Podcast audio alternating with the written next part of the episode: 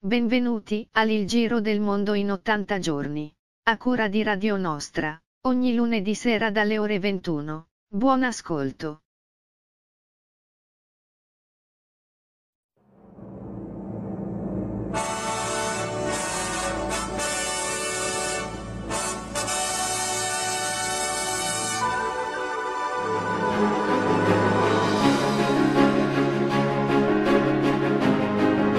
Buonasera a tutti, eccoci nuovamente qui con la diciottesima puntata del nostro programma Il Giro del Mondo in ottanta giorni. Con noi sulla nostra mongolfiera questa sera c'è come sempre Rossella. Buonasera Rossella.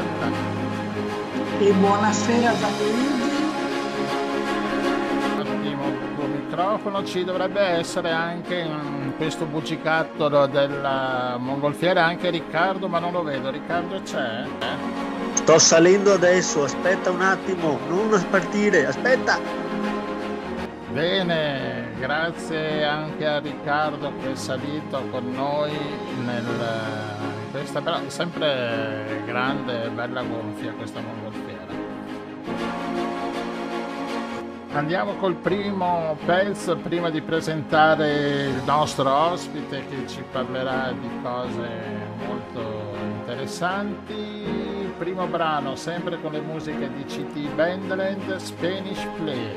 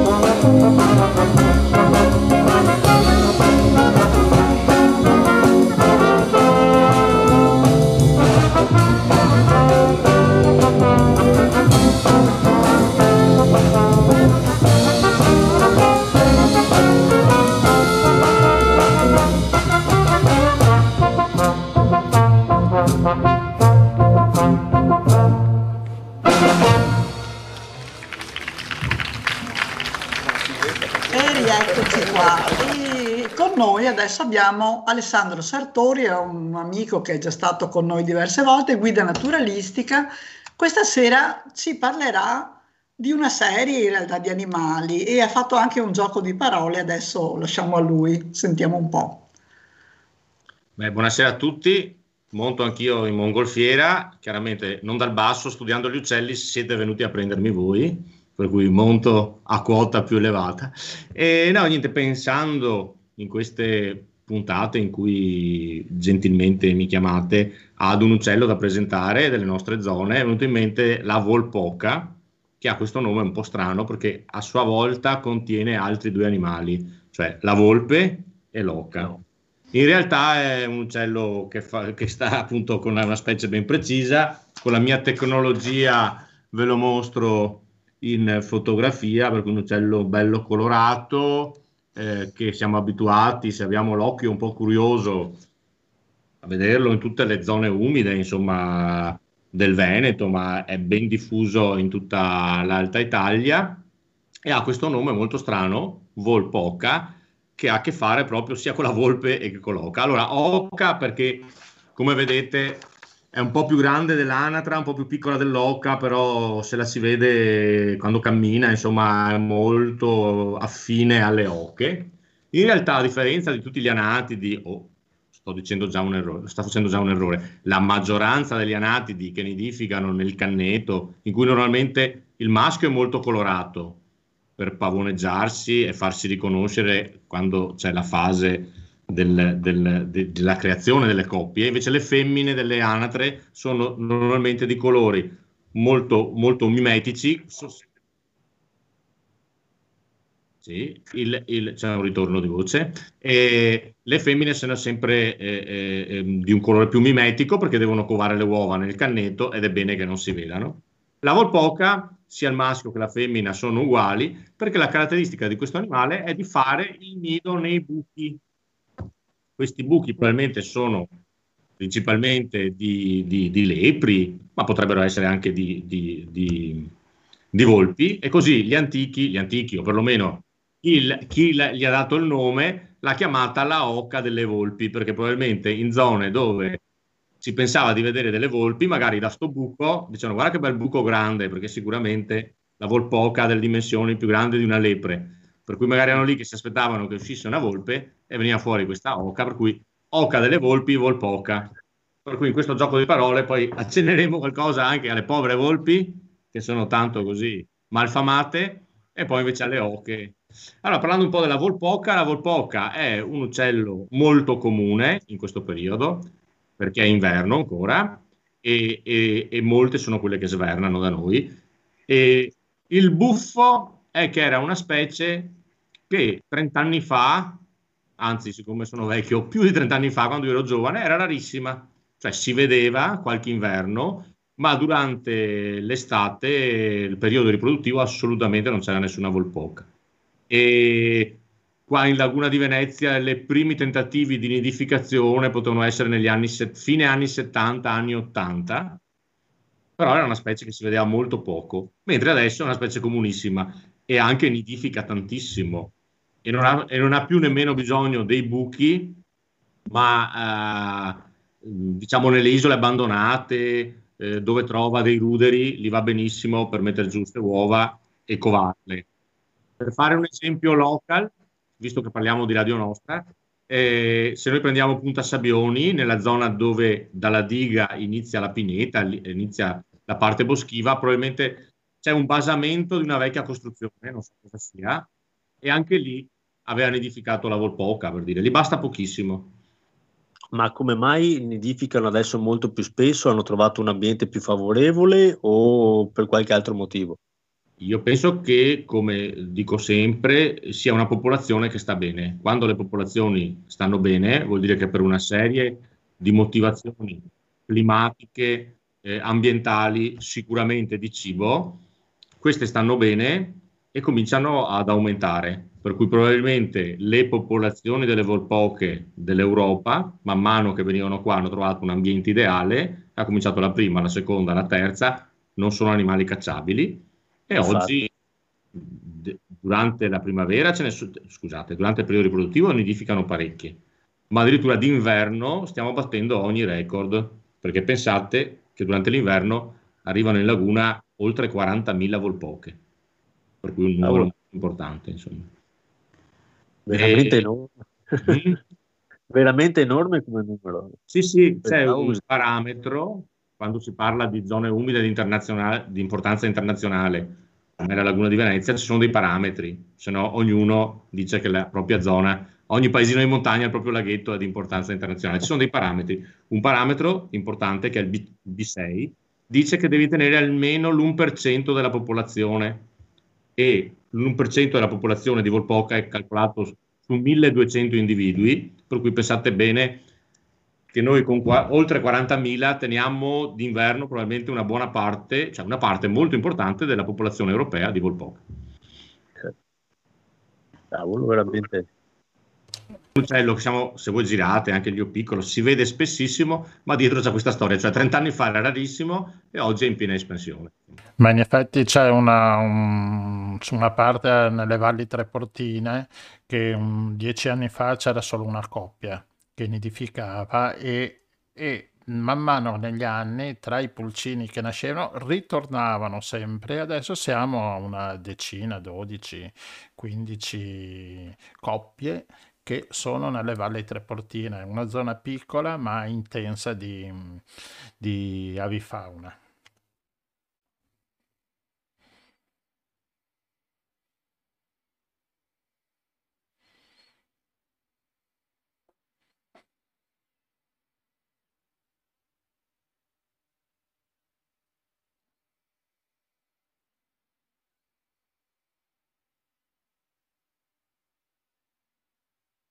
Dice una volpoca del gruppo, per cui delle volte la gente mi dice: sa, ho visto una volpoca che aveva fatto venticinque pulcini. Non è una volpoca così, non è una super volpoca, ma fondamentalmente è una maestra d'asilo. I pulcini sono bellissimi, ve li faccio vedere, sono veramente stratosferici, bellissimi. E quando si gira in laguna, se poi si gira a remi, se si gira lentamente come bisognerebbe fare con le barche, non hanno nemmeno grandissima paura, i pulcini ti vengono anche vicini, poi la mamma li avvisa e vanno sotto acqua. Mentre per quanto riguarda la volpe, ce ne sono tante adesso di volpi, anche queste quindici anni fa no, non si vedeva neanche l'orma, adesso dappertutto ci sono. Sì, allora, qui entriamo in un terreno già più difficile, è un po' minato, anche se con la volpoca qualcuno dice: ma perché non si può sparare, visto che ce ne sono così tante, magari mangiarle. Però insomma non sono, ci sono intanto queste cose non poi così velleitarie. E la volpe è da sempre considerato un animale nocivo, una parola che non si usa quasi più, ma che negli anni del, del secolo scorso era all'ordine del giorno, cioè qualsiasi animale che interferiva con quelle che erano le attività umane, e principalmente la caccia, cioè per cui anche un semplice rapace, anche un semplice falchetto che poteva mangiare un uccellino, veniva considerato un competitore dell'uomo. E l'uomo ha fatto una gran, grande battaglia contro questi nocivi, fondamentalmente sterminandoli, per cui sono agli, fino agli anni settanta ottanta abbiamo rischiato veramente di perdere la maggior parte dei rapaci, e non parliamo delle, delle volpi. Eh, che poi effettivamente la volpe invece comunque poi è eh, molto attirata non solo dagli uccellini e un po' da tutto, ma anche dai pollai, e ultimamente ce ne sono sempre di più, ma anche qui torniamo al discorso della volpoca e possiamo essere anche più precisi, e cioè quando una popolazione sta bene si ingrandisce, mm. e con l'arrivo delle nutrie voi pensate alla vita di una povera volpe che ogni mattina si svegliava e doveva cercare qualcosa da mettere sotto i denti, I oggi una volpe si sveglia la mattina, quando noi dormiamo ancora, tipo non so, alle cinque di mattina, alle quattro di mattina, e lungo una strada trova tutto quello che vuole, per cui non esiste una volpe, neanche la più scarsa, neanche la più stupida, che può morire di fame, per cui stanno bene e, e, e aumentano. Se arrivasse agli abitanti di, di Cavallino Treporti milleduecento euro al mese gratis, così, io posso immaginare che dopo vent'anni ci sarebbero molto treportini in tutto il Veneto, perché uno sta bene, poi fa tanti figli, poi si spostano, eccetera. È un esempio banale, scusate se, però che dà bene l'idea, e cioè quando una popolazione sta bene, quando non ha problemi, poi tende a, a, a, a riprodursi tanto, e anche l'incidenza di quelli che muoiono naturalmente è molto bassa. Per cui eh, eh, volpi dappertutto, e abbiamo riscoperto la volpe, per cui la gente ha riscoperto, eh, si è svegliata la mattina senza più le galline, sì, infatti. E, e, e, e questo ha creato un allarme, tanto è vero che la volpe è possibile, cioè si può cacciare, eh, eh, eh, ne fanno di cotte di crude, eh, eh, nel senso che poi da, da, dai permessi e quello che è lecito per il contenimento della volpe, poi qualcuno anche sviluppa chissà che cacce sadiche. È È innegabile che la volpe va a incidere, essendo, essendo tante ed essendo dei carnivori, va, va a incidere. Eh, c'è anche, anche da dire che mio nonno, che conviveva con la volpe, faceva i pollai come Dio comandava, mentre per tanti anni, quando l'abbiamo sterminata, compri quattro galline, ci metti una rete, prendi la rete a pesca e la metti intorno alle galline e sai che sono lì. Eh, forse impegnandosi un po' di più, forse riprendendo i progetti tecnici dei nostri nonni, facciamo dei pollai dove la volpe se ne sta fuori. Famosi, famosi pollai anti-intrusione, come li chiamava mio nonno. Ecco, vedi che tutti avevamo un nonno Infatti adesso però molti cacciatori infatti si lamentano perché prima non ce n'erano di volpi, adesso che si trovano di nuovo le volpi e adesso si stanno mettendo in testa di come fare, anche se vorrebbero poterle cacciare indiscriminatamente in modo da poter proprio sterminarle del tutto, e questo non, non va per niente. E molti invece dicono anche tra di loro di cercare di, di, di utilizzare i vecchi metodi che si usavano, quindi il, il pollai, i famosi pollai anti-intrusione.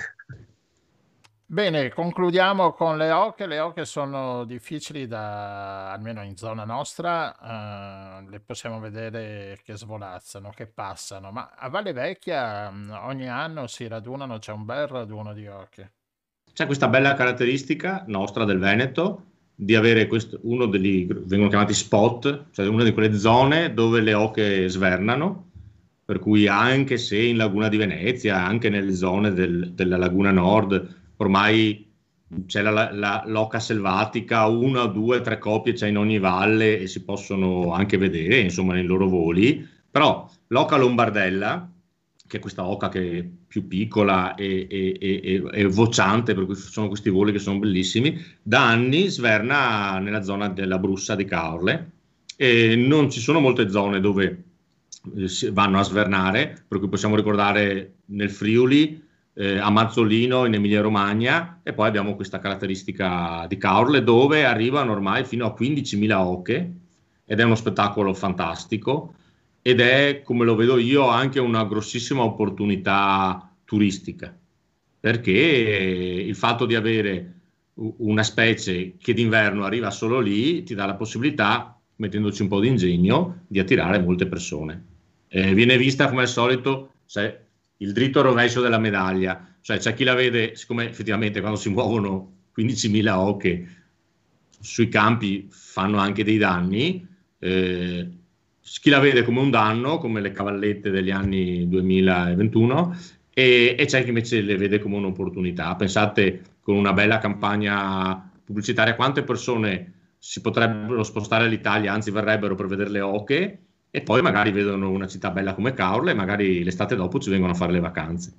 Per cui ogni cosa bisogna guardarla con un occhio anche positivo delle volte. Quindi, Alessandro, ehm, poi d'estate dove vanno queste ore? Ah, eh, lunghissimi, eh, mm. È difficile, alcune sono marcate, diciamo che vengono... Ass- ass- sicuramente la maggior parte da, da, da lontanissimo, per cui eh, Russia, eh, è un più, più, sono stati visti più di, di qualche marcaggio della Russia, fanno questi viaggi incredibili e arrivano di solito proprio i numeroni, proprio con il freddo freddo, insomma arrivano a dicembre. Quest'anno che è stato un inverno come Dio comanda, cioè un inverno freddino, eh, sabato scorso io sono andato due sabati fa, uno spettacolo fantastico, cioè in ogni campo ce n'erano. E, e, e poi si spostano in volo, è una cosa veramente bella da vedere, stando sempre a distanza, cercando di non disturbarle. Anche lì una fotografia non vale il disturbare questi animali che sono tranquillissimi, però stando a debita distanza e osservandole è una bella, una bella, una, una bella esperienza, secondo me, anche emotivamente, pensare a questi uccelli che poi fanno, tra un po' di giorni partiranno per fare un volo lunghissimo, superare gli Urali e andare, andare in posti dove l'uomo non lo vedranno più. Nidificano eh, lì al fresco? O sì, sì, sì, eh, sfruttano, si spo- adesso io non sono espertissimo nei movimenti migratori delle oche, ma normalmente questi uccelli che nidificano in queste zone molto fredde sanno molto bene come muoversi e arrivano lì giusto quando il gelo sparisce, perché hanno pochissimo tempo e, e per cui anche se sono posti Eh, che possono sembrare proibitivi, tipo la taiga eccetera, loro sanno arrivare, come quando vediamo nei documentari che, che esplode la primavera, con l'esplosione della primavera eh, arrivano anche le oche. Bene, grazie Alessandro per questa oca, volpoca e oca, oca, volpoca, volpe, volpoca, oca, è anche difficile, quasi un scioglilingua.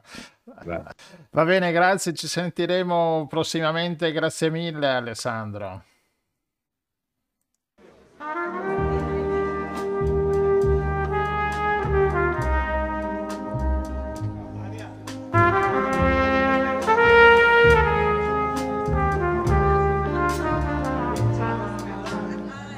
C'è gente che ha avuto mille cose,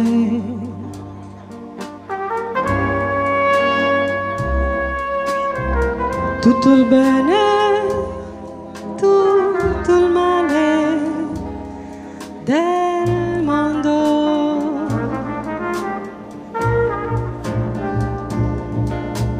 Io ho avuto solo te e non ti perderò, non ti lascerò. Per cercare nuove avventure c'è gente che ama mille cose,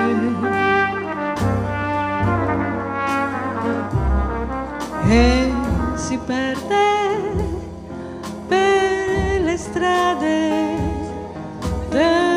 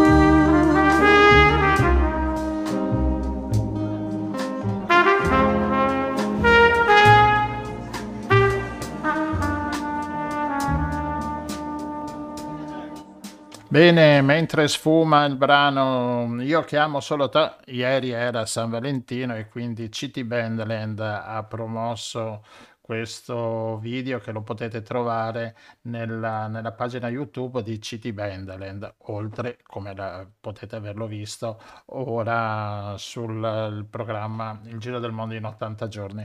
E queste, tornando un po' a fare un, un allacciamento con, con il prossimo... con il prossimo ospite, che lo mettiamo adesso la foto in video. Come potete vedere con noi c'è Alberto Fiorin, che ci parlerà della ciclovia del Danubio, dove eh, potremo trovare le oche che volavano da, da Caorle e andando verso la Russia magari passavano per il Danubio. Buonasera Alberto. Buonasera, buonasera. Sì, le oche di Lorenz. Eh. Eh, lì è proprio sul Danubio che Lorenz ha cominciato un po' a studiarle, insomma, a studiare il comportamento animale, l'etologia. È, è vero, è proprio così. Ma, e quindi noi saliremo nella Mongolfiera, una Mongolfiera a pedali, però, per fare appunto questo. Eh, Due settimane fa avevamo parlato del, di una ciclabile a noi vicina, invece adesso parliamo di un qualcosa di un po' più eh, importante, di un po' più distante, ma parliamo comunque sempre della pista ciclabile più bella di Europa, la più conosciuta, la più importante, la più stimolante, la pista ciclabile del Danubio. mh, la pista ciclabile del Danubio, nel, specificatamente nel tratto da Passau a Vienna. Passau è una cittadina tedesca, ma ha il confine con l'Austria, in pratica quindi tutto il tratto austriaco del Danubio, che è favoloso, bellissimo. Ecco Alberto, in copertina potete vedere la ciclovia del Danubio, la guida che ha scritto Alberto Fiorin con Edizioni di Ciclo. Allora co- partiamo con questa prima fase, questo primo tratto della ciclabile del Danubio.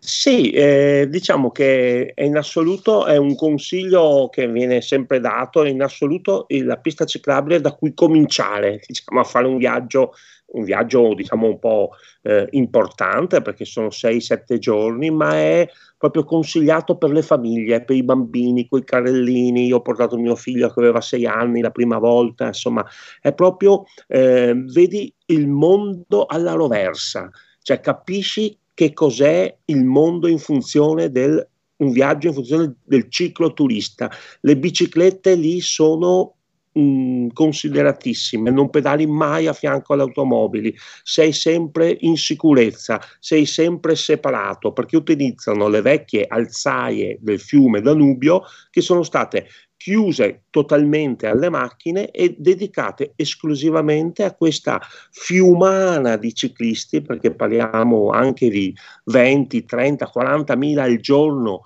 in luglio e in agosto, ed è una cosa incredibile che tra l'altro ha eh, creato un'economia molto ma molto importante. Voglio dire, eh, questa è la dimostrazione appunto che eh, il turismo morbido, il turismo anche delicato riesce a eh, attirare, a muovere eh, anche capitali, per muovere persone, perché è un percorso veramente stimolante, ricco, perché attraversi città storiche, attraversi città, eh, attraversi della nat- una natura splendida. Non so se avete presente, ma il Danubio mh, da quelle parti fa dei meandri, delle curve molto particolari, il famoso meandro di Schlögen, per cui ehm, è tutto, ripeto, eh, si, si resta abbastanza bocca aperta, perché ci sono queste rive in cui vedi, vedi spuntare i piccoli castelli immersi nel verde, poi prendi il traghettino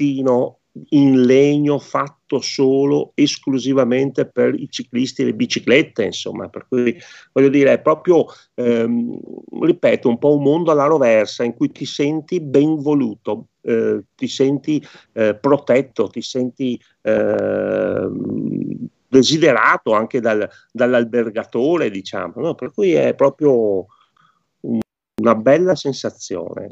Suppongo che sia anche facile, cioè sei in discesa lenta, insomma. Esattamente, eh, tutte queste caratteristiche appunto lo fanno diventare in assoluto eh, consigliatissima anche alle famiglie, perché il La, la cima Coppi, cioè il punto più alto del Giro d'Italia, appunto, è un cavalcavia eh, di quarantacinque metri d'altezza, no, a parte gli scherzi, e mh, non ha nessuna difficoltà altimetrica, eh, anzi appunto come dicevi tu giustamente Gianluigi, eh, paradossalmente è in, è in leggera discesa perché si segue la corrente del fiume. Eh, e quindi non, non ci sono difficoltà altimetriche, non ci sono difficoltà eh, logistiche, perché trovare da dormire lì è di una facilità veramente notevole, perché eh, sono sorti in, tutti, in questi ultimi vent'anni in cui è, è sorta, è cresciuta, si è sviluppata questa pista ciclabile, ehm, sono sorti tantissimi bed and breakfast, bed and breakfast strutture, eh, alberghi, alberghetti, ostelli per tutte le tasche, per tutte le, le esigenze, dal, dal campeggio all'hotel cinque stelle, insomma, per cui è un po' per tutti e per, soprattutto, ripeto, mh, per far vivere anche a, ai, ai figli, ai bambini mh, un'esperienza di, di viaggio diverso, di viaggio appunto in bicicletta, eh, che è è molto, secondo me, utile anche per costruire potenzialmente una, una coscienza anche ambientale. Ecco, un problema mh, logistico, diciamo. Uno, c'è, c'è la possibilità di, tor- di tornare indietro con i mezzi, con il treno, col pullman, perché tu arrivi alla partenza in, o in auto, in treno, con la tua bicicletta, dopo arri- arrivi giù e dopo devi tornare indietro. Certo, allora c'è la possibilità sia di utilizzare la propria bicicletta eh, che anche di noleggiarla in loco, però diciamo che normalmente diciamo uno eh, è portato a usare la propria e quindi può raggiungere eh, il punto di partenza che diciamo mh, normalmente è Passau, perché si, si scende, diciamo, log- alla logica si scende, eh, si scende, si segue il fiume da Passau a Vienna. Ecco, tu puoi arrivare tranquillamente, ad esempio, a Vienna in treno, con i treni della O B B, eh, della, eh, cose austriache, delle ferrovie austriache, eh, e poi da lì, eh, da Vienna, c'è un collegamento molto frequente con il, il punto di partenza che è Passau, e quindi scendi il fiume, ci metti i tuoi sei sette giorni e da Vienna riparti eh, in treno per uh, Venezia o per la tua, diciamo, per, per casa tua, ecco. Per cui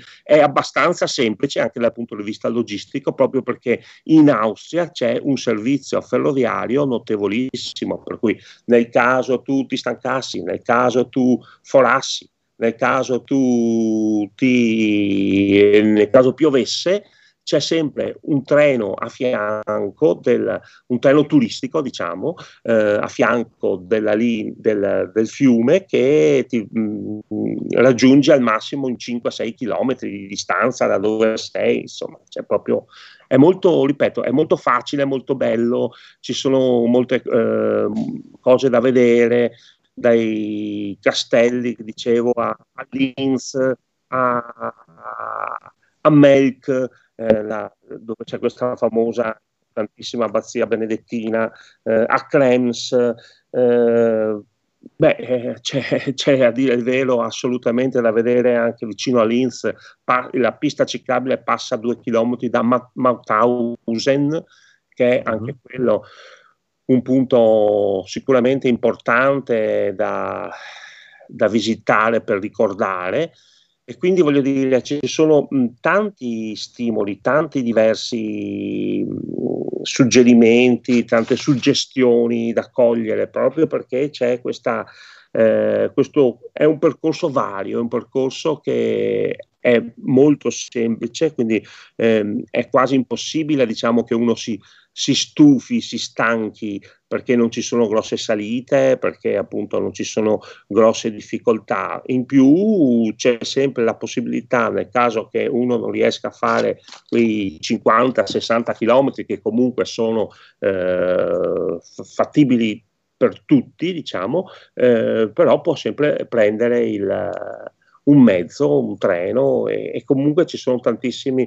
anche mh, eh, posti dove poter aggiustare le biciclette, dove poter insomma anche noleggiare. Volevo, volevo farti una domanda, ma che Però. potrà essere banale, ma anche la larghezza del, del percorso, e perché io avendo anche amici che hanno bambini che a volte sono disciplinati, a volte un po' meno, e quindi eh, tante volte la paura è quando si, ci sono anche tante persone, quindi anche al, tanti altri ciclisti, la possibilità di, di rischiare magari di, di dar fastidio o d'altro. Quindi è abbastanza larga comunque come percorso, o oltre che essere abbastanza lungo?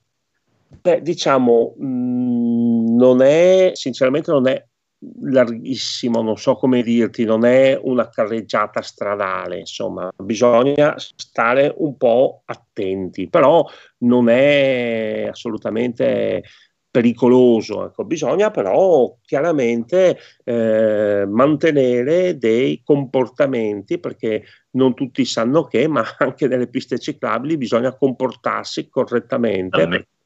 E certo, è vero che i bambini sono eh, spesso un po' più irrequieti, cioè non irrequieti, ma insomma meno attenti alle regole, però il nostro compito è anche quelli un po' di quello un po' di eh, così eh, dare dei punti di riferimento. Comunque eh, sì, è comunque abbastanza frequentata eh, effettivamente. Quindi, dicevo, io faccio riferimento tante volte alla San Candido Linz, sì, che eh, comunque ha una carreggiata che eh, in alcuni tratti è molto larga, in alcuni tratti invece è abbastanza stretta, e tante volte si vedono i bambini che emozionati perché eh, vedono paesaggi nuovi, eh, emozionati perché corrono e si divertono, non si accorgono neanche di quanta fatica fanno, perché ti dico che poi arrivano che sono stremati. Però eh, ci sono dei tratti anche um, un po' stretti, anche dove si passa anche in mezzo a, a, a strade vere e proprie, ed in mezzo a, proprio alle, a, ai paesetti o alle città.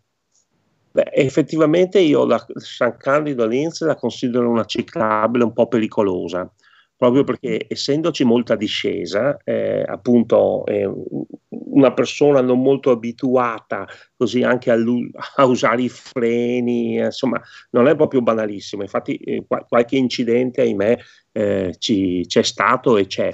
Eh, certo no, non è così, cioè, dei punti un po' stretti ci possono essere, certo, quindi, però mh, ripeto, è assolutamente facile andarci, ma soprattutto è anche ricettivo nei confronti dei bambini, non so come dirti, eh, ci sono eh, ca- eh, ci sono so- soste ovunque, giochi ovunque per farli rifiatare, per, cioè per farli stancare ancora di più, ancora di più. Però effettivamente i bambini hanno bisogno anche di staccare un po', no? La spina, di cambiare movimento, di giocare con la palla piuttosto che, che non sempre eh, muovendo le gambe. Però voglio dire, eh, lì l'Austria e la Germania, insomma vabbè, la Mitteleuropa è, è, non fa altro che insegnarci eh, l'attenzione per i bambini, anche piscine pubbliche ce ne sono eh, continuamente, per cui magari ti porti sempre eh, il tuo costumino e, e i bambini si rilassano e anche i genitori si rilassano così, per cui voglio dire è mh, un po' l'ideale, una vacanza ideale proprio in cui riesci a non stancarti a, a, ve, a ve, troppo, a vedere eh, diciamo cose molto interessanti di cui ho, ho accennato, ma ce ne sono molte, ma molte di più di, di stimoli. Il, il non so, a Glein c'è Un, un teatrino rococò più bello dell'Austria, ci sono sempre questi castelli da visitare, insomma, eh, e tanta birra da bere eh, per i genitori, cioè, per gli adulti, eh, e anche il vino. La Wachau eh, si attraversa questo tratto meraviglioso de, de, de, della Valle del Danubio che si chiama Wachau tra Melk e Krems, che ehm, noi mh, magari non siamo tanto preparati, così non ci immaginiamo, ma si produce del vino bianco veramente notevole, importante, insomma, ottimo. Si, si mescola un po', un po' tutto, la, aspetti culturali, enogastronomici, eh, appunto la birra, il vino, il riposo, le salsicce, cioè i gustel, insomma. Beh, è un, bel, è un bel stare all'aria aperta, una bella vacanza di cinque sei giorni che tutti possono farla. Va bene, grazie Alberto. Ciclovia del Danubio, da Passau a Vienna, potete trovare questa guida di Alberto Fiorin e vi porta a fare un bel percorso e una vacanza dolcissima. Dopo, chi vuole può arrivare anche fino in fondo alla foce del Danubio, no? Sì, diciamo che la pista ciclabile vera e propria eh, finisce eh, a Bu- cioè, arriva a Budapest e va un po' oltre, non arriva proprio fino alla foce per, per, per fortuna, perché sono tanti migliaia di chilometri, però insomma eh, chi vuole può sperimentare sicuramente. Eh, arrivare fino a Budapest è altrettanto eh, emozionante. Sì. Arrivare in una capitale comunque in bicicletta e protetti è bellissimo, come Vienna. Va bene, grazie Alberto, grazie mille, ci sentiremo per un'altra ciclabile. Molto volentieri. Grazie.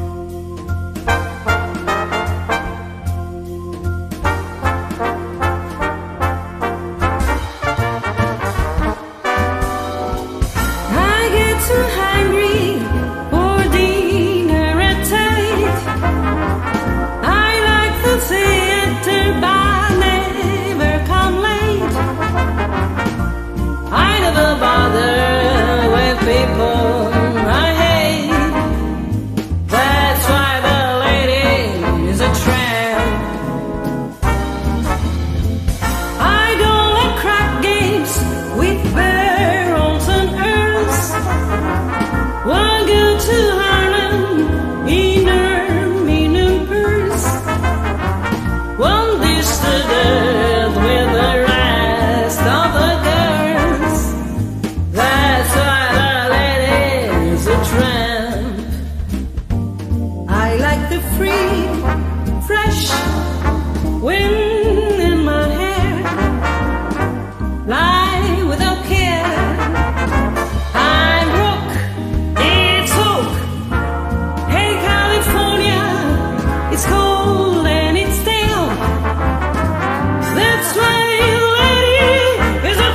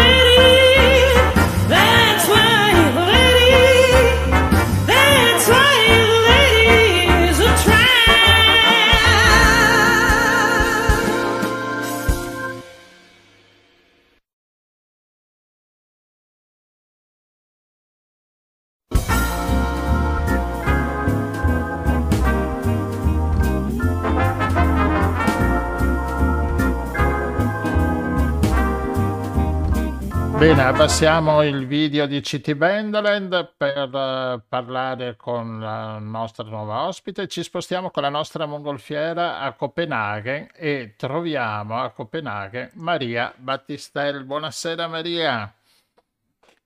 Buonasera.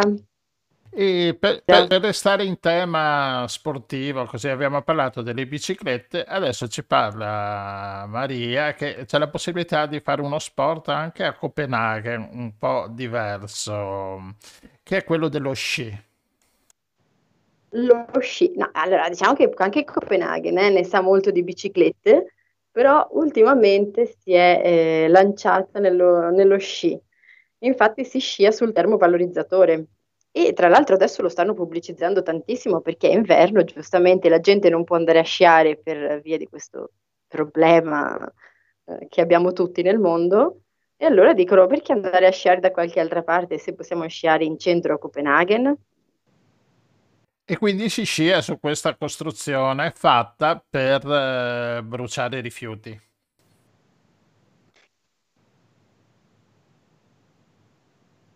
C'è qualche problema di audio? Allora, vediamo un po' se la recuperiamo. Ehm, l'inceneritore fa un po' di scherzi e Vincente brucia la linea. Comunque, pronto Maria? Ah, ci sei. Sì, io vi sentivo. Scusate, ma questo non prendo bene. Noi non ti sentivamo.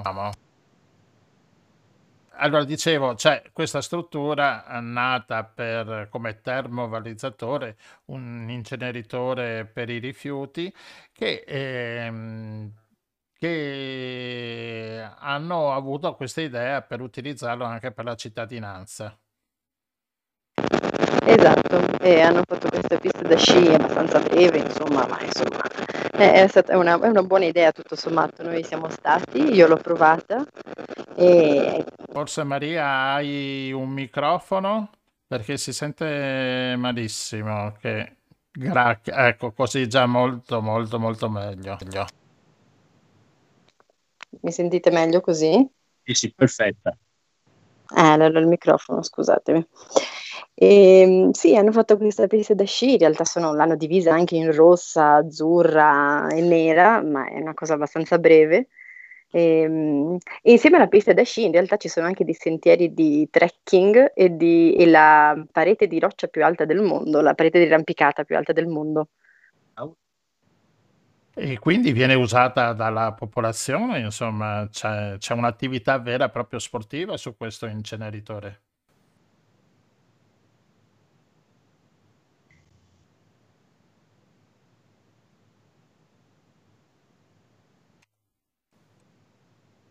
Niente. Ah, penso anch'io, è passata dietro alla collina dell'inceneritore. E appunto con Maria il, non abbiamo una buona linea, va bene, comunque abbiamo sentito che c'è questo a Copenaghen. Chi vuole fare un salto a Copenaghen è chiaro che deve fare una visita a questo inceneritore che, da quanto ho capito, è un modello che vogliono anche esportare all'estero. Vediamo un po' se c'è Maria. Maria, ci senti? Senti? No, niente, è caduta Maria. Niente, va bene. Comunque ci sentiremo... Ci sentiremo con Maria la prossima volta, una prossima volta. Eh, direi che andiamo avanti con la prossima musica e i prossimi ospiti. Grazie comunque Maria se ci sente. Il prossimo brano è Io Soy Maria.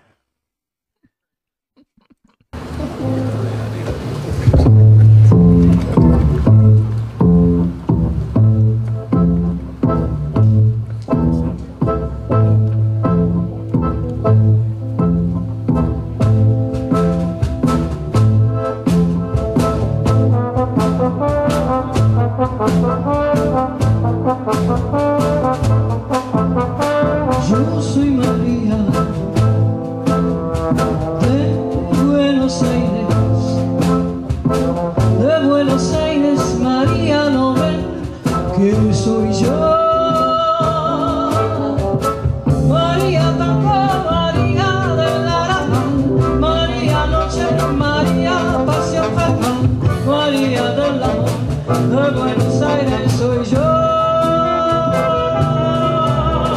yo soy María.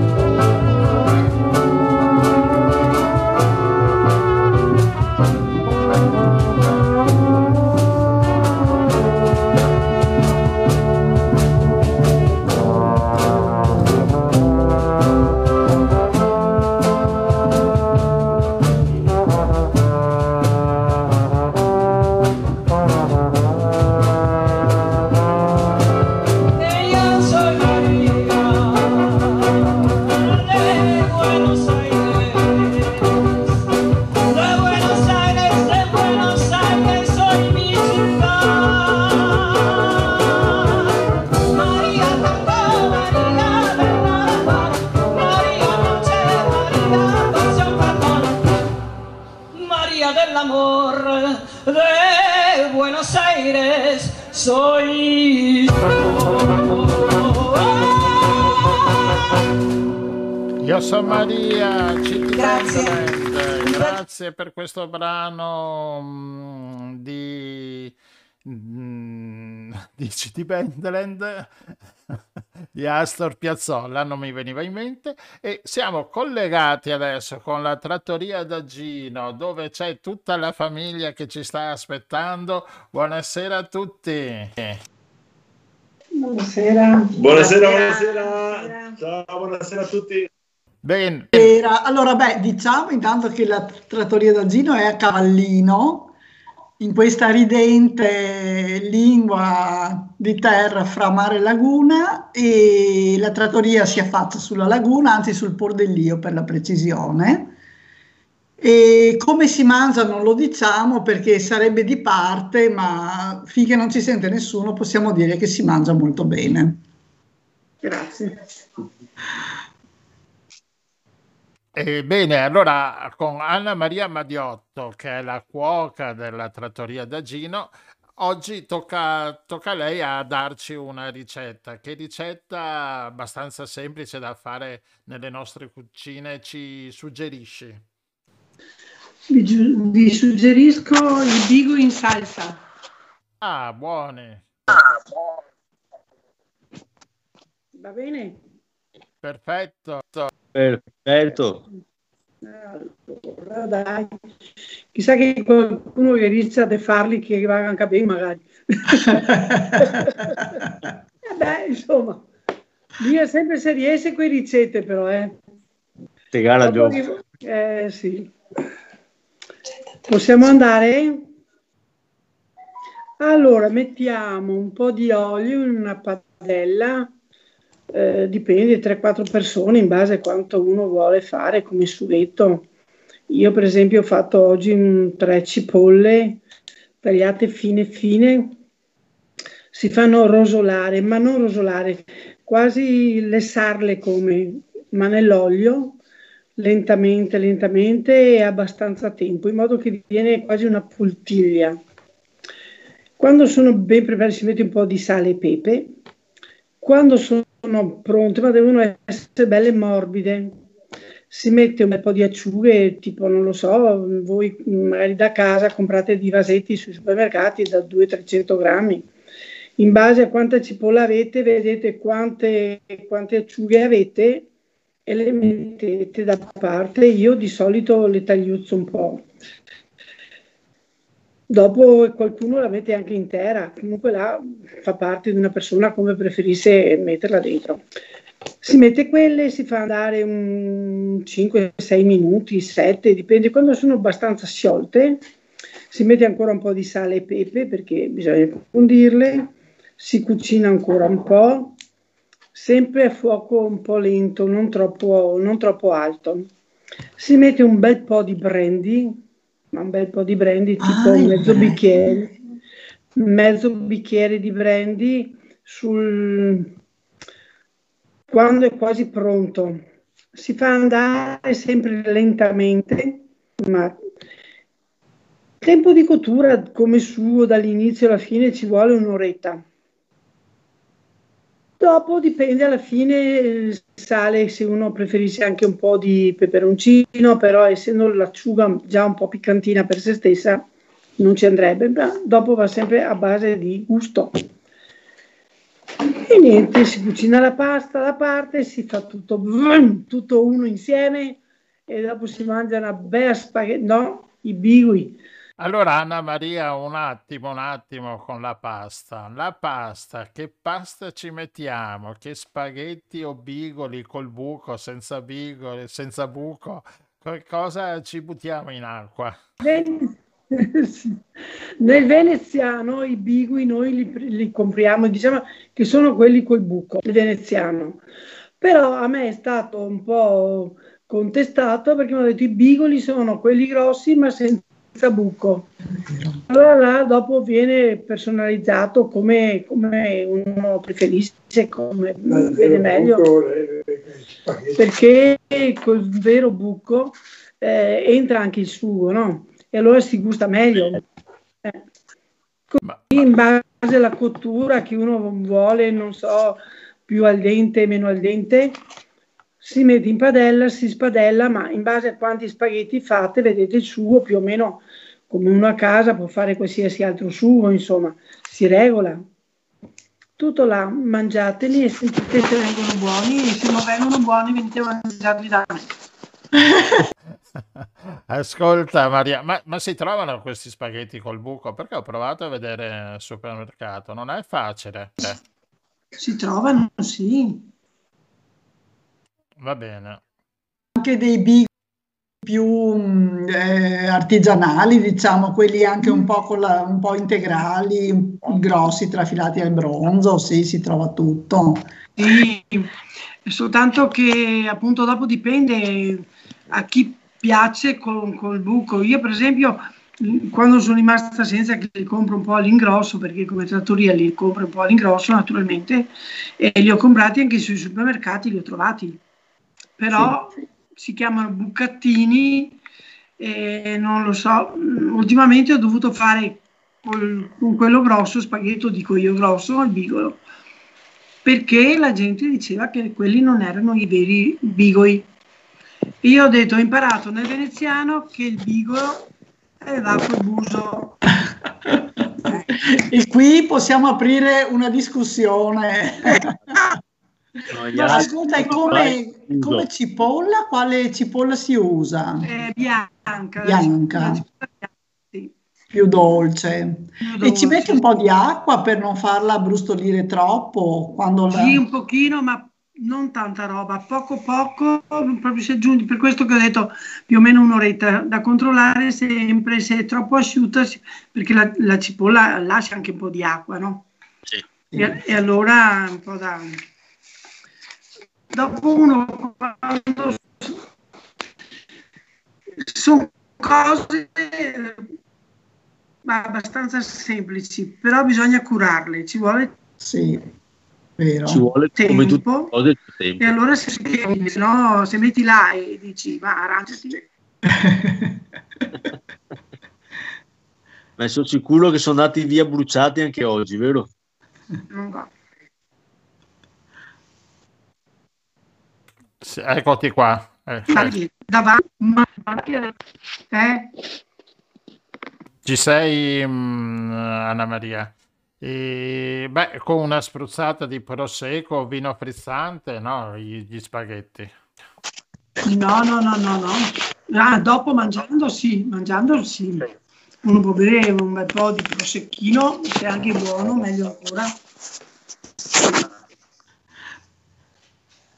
Ci si lava bene la bocca, no?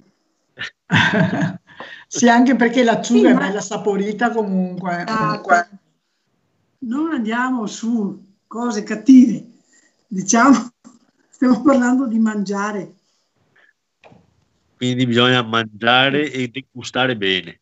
Esatto, eh, sperando che viene bene, perché insomma, a me risultano... che li mangiano e sono soddisfatti. Verremo a controllare. Ah, meglio controllare. E dopo ditemi se li fate a casa come vi... Va bene. Va bene, grazie Anna Maria, grazie a tutto lo staff della Trattoria da Gino, a Cavallino Treporti, che... Buona mangiata. Ciao ciao ragazzi. Ciao, grazie. Grazie. Ciao ciao. Ciao ciao. Grazie. Bene, aspettando l'estate per andare a mangiare anche dalla Trattoria da Gino, ci ascoltiamo Estate da C T Bandland.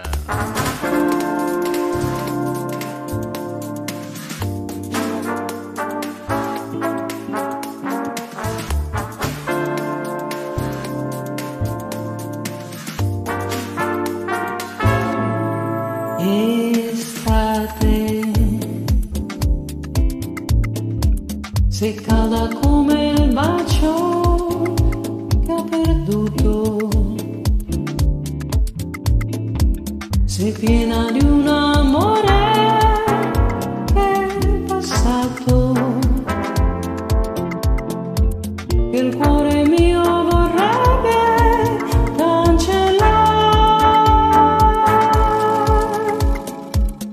quest'estate, il sole che ogni giorno ci scaldava, che splendidi tramonti dipingeva, adesso brucia solo.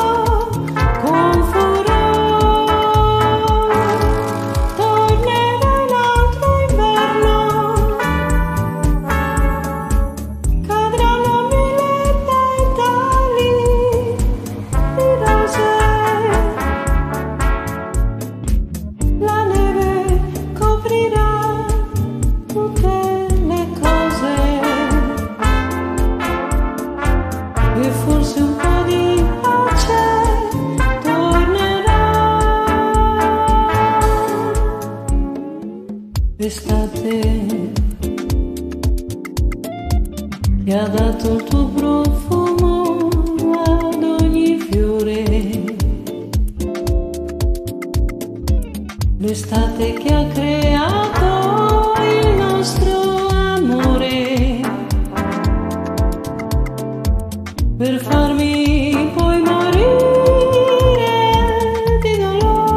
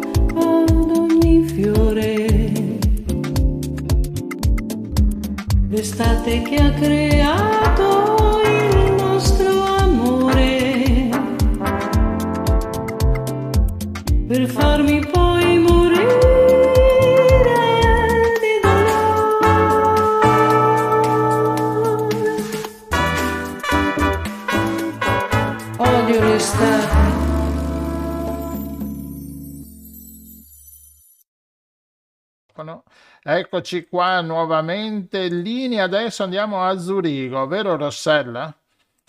Andiamo a Zurigo con la nostra Mongolfiera, andiamo da uh, Maurizio Nappa, che è il nostro lettore di libri, legge i libri per noi, poi ce li racconta. E questa sera, Maurizio, di che libro ci parli? Buonasera a tutti, eh, stasera vi porto nella mia città, a Napoli. E vi parlo di Sette opere di misericordia, un libro di Piera Ventre che è uscito l'anno scorso per, per Neri Pozza, ambientato nella Napoli della mia infanzia. Quindi chi come me è stato bambino negli anni Ottanta a Napoli ricorda sicuramente il ventitré novembre del millenovecentottanta, un terribile terremoto che non finiva mai. Era una domenica sera e mh, tutti noi bambini di allora fummo, ne restammo traumatizzati e ce lo ricordiamo ancora adesso. Ma chi in quegli anni era bambino in Italia ricorderà sicuramente il giugno del millenovecentottantuno, quando il, um, un bambino a Vermicino, in, in provincia di Roma, cadde in un pozzo artesiano, Alfredino. E quella forse fu, quell'avvenimento forse diede il via alla tivù del dolore. Per la prima volta c'erano i giornalisti notte e giorno fuori eh, in quel campo, fuori al, fuori al pozzo, cioè, aspettando notizie, cercando di eh, raccontare quello che stava succedendo. Ecco, questo libro parte dal terremoto del millenovecentottanta, quindi dal ventitré novembre millenovecentottanta fino al giugno dell'ottantuno, ed è ambientato a Napoli in, nei pressi di un cimitero. La, sì, è perché il protagonista con la sua famiglia, il protagonista Cristoforo Imparato, lavora come custode in un cimitero. E lì ha ottenuto una casa in, in affitto, e quindi vive con la moglie e con i suoi due figli. E Cristoforo ha un occhio di vetro perché durante la guerra ha perso un occhio, aveva anche una buona attività come tipografo, però purtroppo le cose sono andate male, la tipografia è fallita e si è dovuto accontentare di questo, di questo posto, di questa casa al cimitero. La moglie Luisa non è per niente contenta di tutto questo, tutte le sue illusioni, i suoi progetti stanno crollando, non, non si avverano, e poi ci sono due figli che crescono, Rita, adolescente che va alle scuole superiori, e poi c'è Nicola, il bambino piccolo, un bambino sensibile che quindi viene, oggi diremmo, bullizzato dai, dai compagni. Allora noi non lo dicevamo, negli anni Ottanta non sapevamo, non conoscevamo questa parola. Oltre a loro ci sono altri due protagonisti che vengono accolti in casa. Una è una compagna di scuola di, di Rita, che incinta viene cacciata di casa dai, dai genitori e quindi viene accolta dalla famiglia Imparato. E poi c'è un ultimo protagonista che è un, si chiama Nino, un giovane uomo che sta in, trasferendosi in Germania, e lungo la strada si ferma a casa dei, di questi amici per, per ricevere ospitalità. Quindi c'è tanto dolore mh, personale nelle... Mh, nelle varie storie, nei, tra, nei vari protagonisti, perché ovviamente non hanno tutto il bene che desidererebbero, ma allo stesso tempo c'è tanta eh, condivisione, c'è compassione, c'è preoccupazione per gli altri. E poi c'è l'arte, c'è l'arte di Caravaggio, delle Sette opere di misericordia, che mh, è un dipinto che si trova nel centro storico di Napoli, e se non l'avete visto vi consiglio di, di andarlo a vedere. Caravaggio che viene scoperto dalle ragazzine a scuola grazie a una gita, una visita guidata, eh, grazie al professore di, di storia dell'arte, che illustrerà appunto le Sette opere di misericordia, e tra l'altro i capitoli del libro si intitolano mh, secondo le Sette opere di misericordia, quindi da eh, dar da mangiare agli affamati fino a seppellire i morti. È un, un inverno e poi una primavera che cambierà chiaramente le, le vite di questi, di questi protagonisti.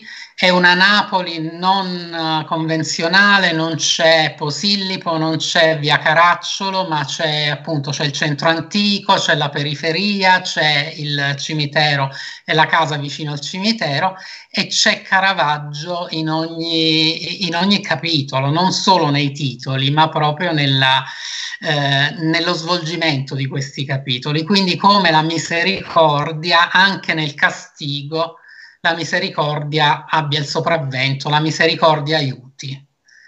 Quindi è un libro che fa conoscere una Napoli un po' diversa, è un libro non molto raccontato, non è uno dei libri di Elena Ferrante che tutti conoscono. Piera Ventre la conoscono meno, meno lettori, però ecco, forse vale la pena, vale la pena di, di scoprirla. E ci porta anche dentro, quindi, alle, anche alle difficoltà di questo insieme di personaggi, ognuno di loro con il suo fardello, mi pare di capire. Esattamente, esattamente, ma nonostante il fardello hanno sempre il tempo e il modo di connettersi con persone che hanno ancora più difficoltà, e quindi c'è questa misericordia nei confronti di chi sta loro attorno. Quindi si vedrà poi, leggendo il libro, ci sono dei personaggi minori che in qualche modo vengono a contatto con i protagonisti, e c'è anche nel dolore, anche nel castigo, c'è questa comunione. E che ruolo ha Maurizio Napoli in questa narrazione? Cioè, la città è importante o è un po' solo lo sfondo? No, come al solito Napoli non riesce ad essere, a limitarsi a uno sfondo, è una città troppo dirompente per essere solo uno sfondo. Sono appunto gli anni forse più bui di Napoli, almeno sicuramente per quanto mi riguarda gli anni Ottanta sono stati gli anni più bui della mia città. E quindi c'è, ci sono le macerie del terremoto, macerie sia fisiche, perché appunto a quei tempi il terremoto avvenne alla fine del, del millenovecentottanta, quindi all'inizio dell'ottantuno si vedevano ancora le macerie in giro, quindi macerie fisiche ma anche queste macerie, macerie morali, questa guerra che a Napoli non era mai finita in qualche modo, in, continuava sotto altre forme. Quindi no, Napoli resta pro, una delle protagoniste assieme all'arte, assieme a Caravaggio, più chiaramente la famiglia, la famiglia ha imparato, però non la Napoli che siamo abituati a leggere, non la Napoli che siamo abituati a conoscere, una Napoli più, più intima, una Napoli eh, meno vistosa. Beh, sembra molto attraente e quindi grazie per questo consiglio di lettura. Vediamo se riusciamo ad accompagnarlo anche con una gita a Napoli, magari poi, per andare a vedere o rivedere eh, l'opera di Caravaggio. Caravaggio. Assolutamente, al centro storico in via dei Tribunali, quindi al Pio Monte della Misericordia ci sono le sette opere di misericordia. Grazie mille Maurizio. A voi, alla prossima. Grazie Maurizio, alla prossima.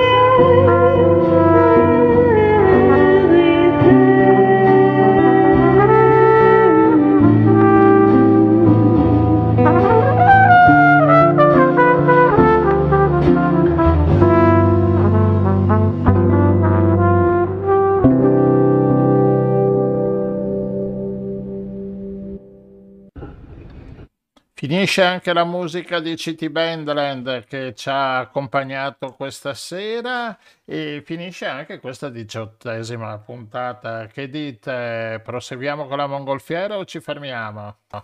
Io propongo di fermarci perché adesso vedo un piatto fumante di bigoli che ci aspetta, bigoli in salsa, il bicchiere di prosecco che ci è stato consigliato per lavar via il sapore dell'acciuga, quindi per questa sera mi pare che possiamo fermarci qui.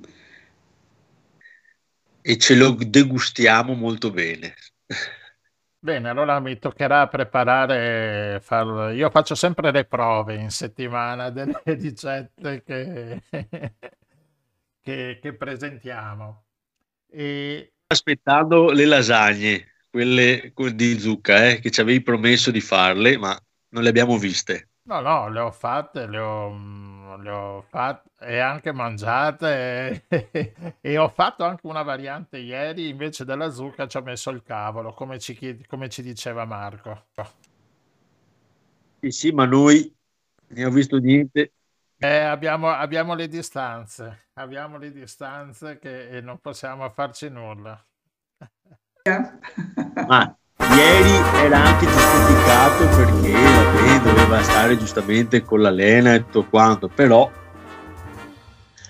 il Giorgio, come potete sentire, è andata sulla sigla. Vi salutiamo e vi diamo appuntamento a lunedì prossimo. Ciao a tutti, grazie. Ciao, a tutti, a risentirci.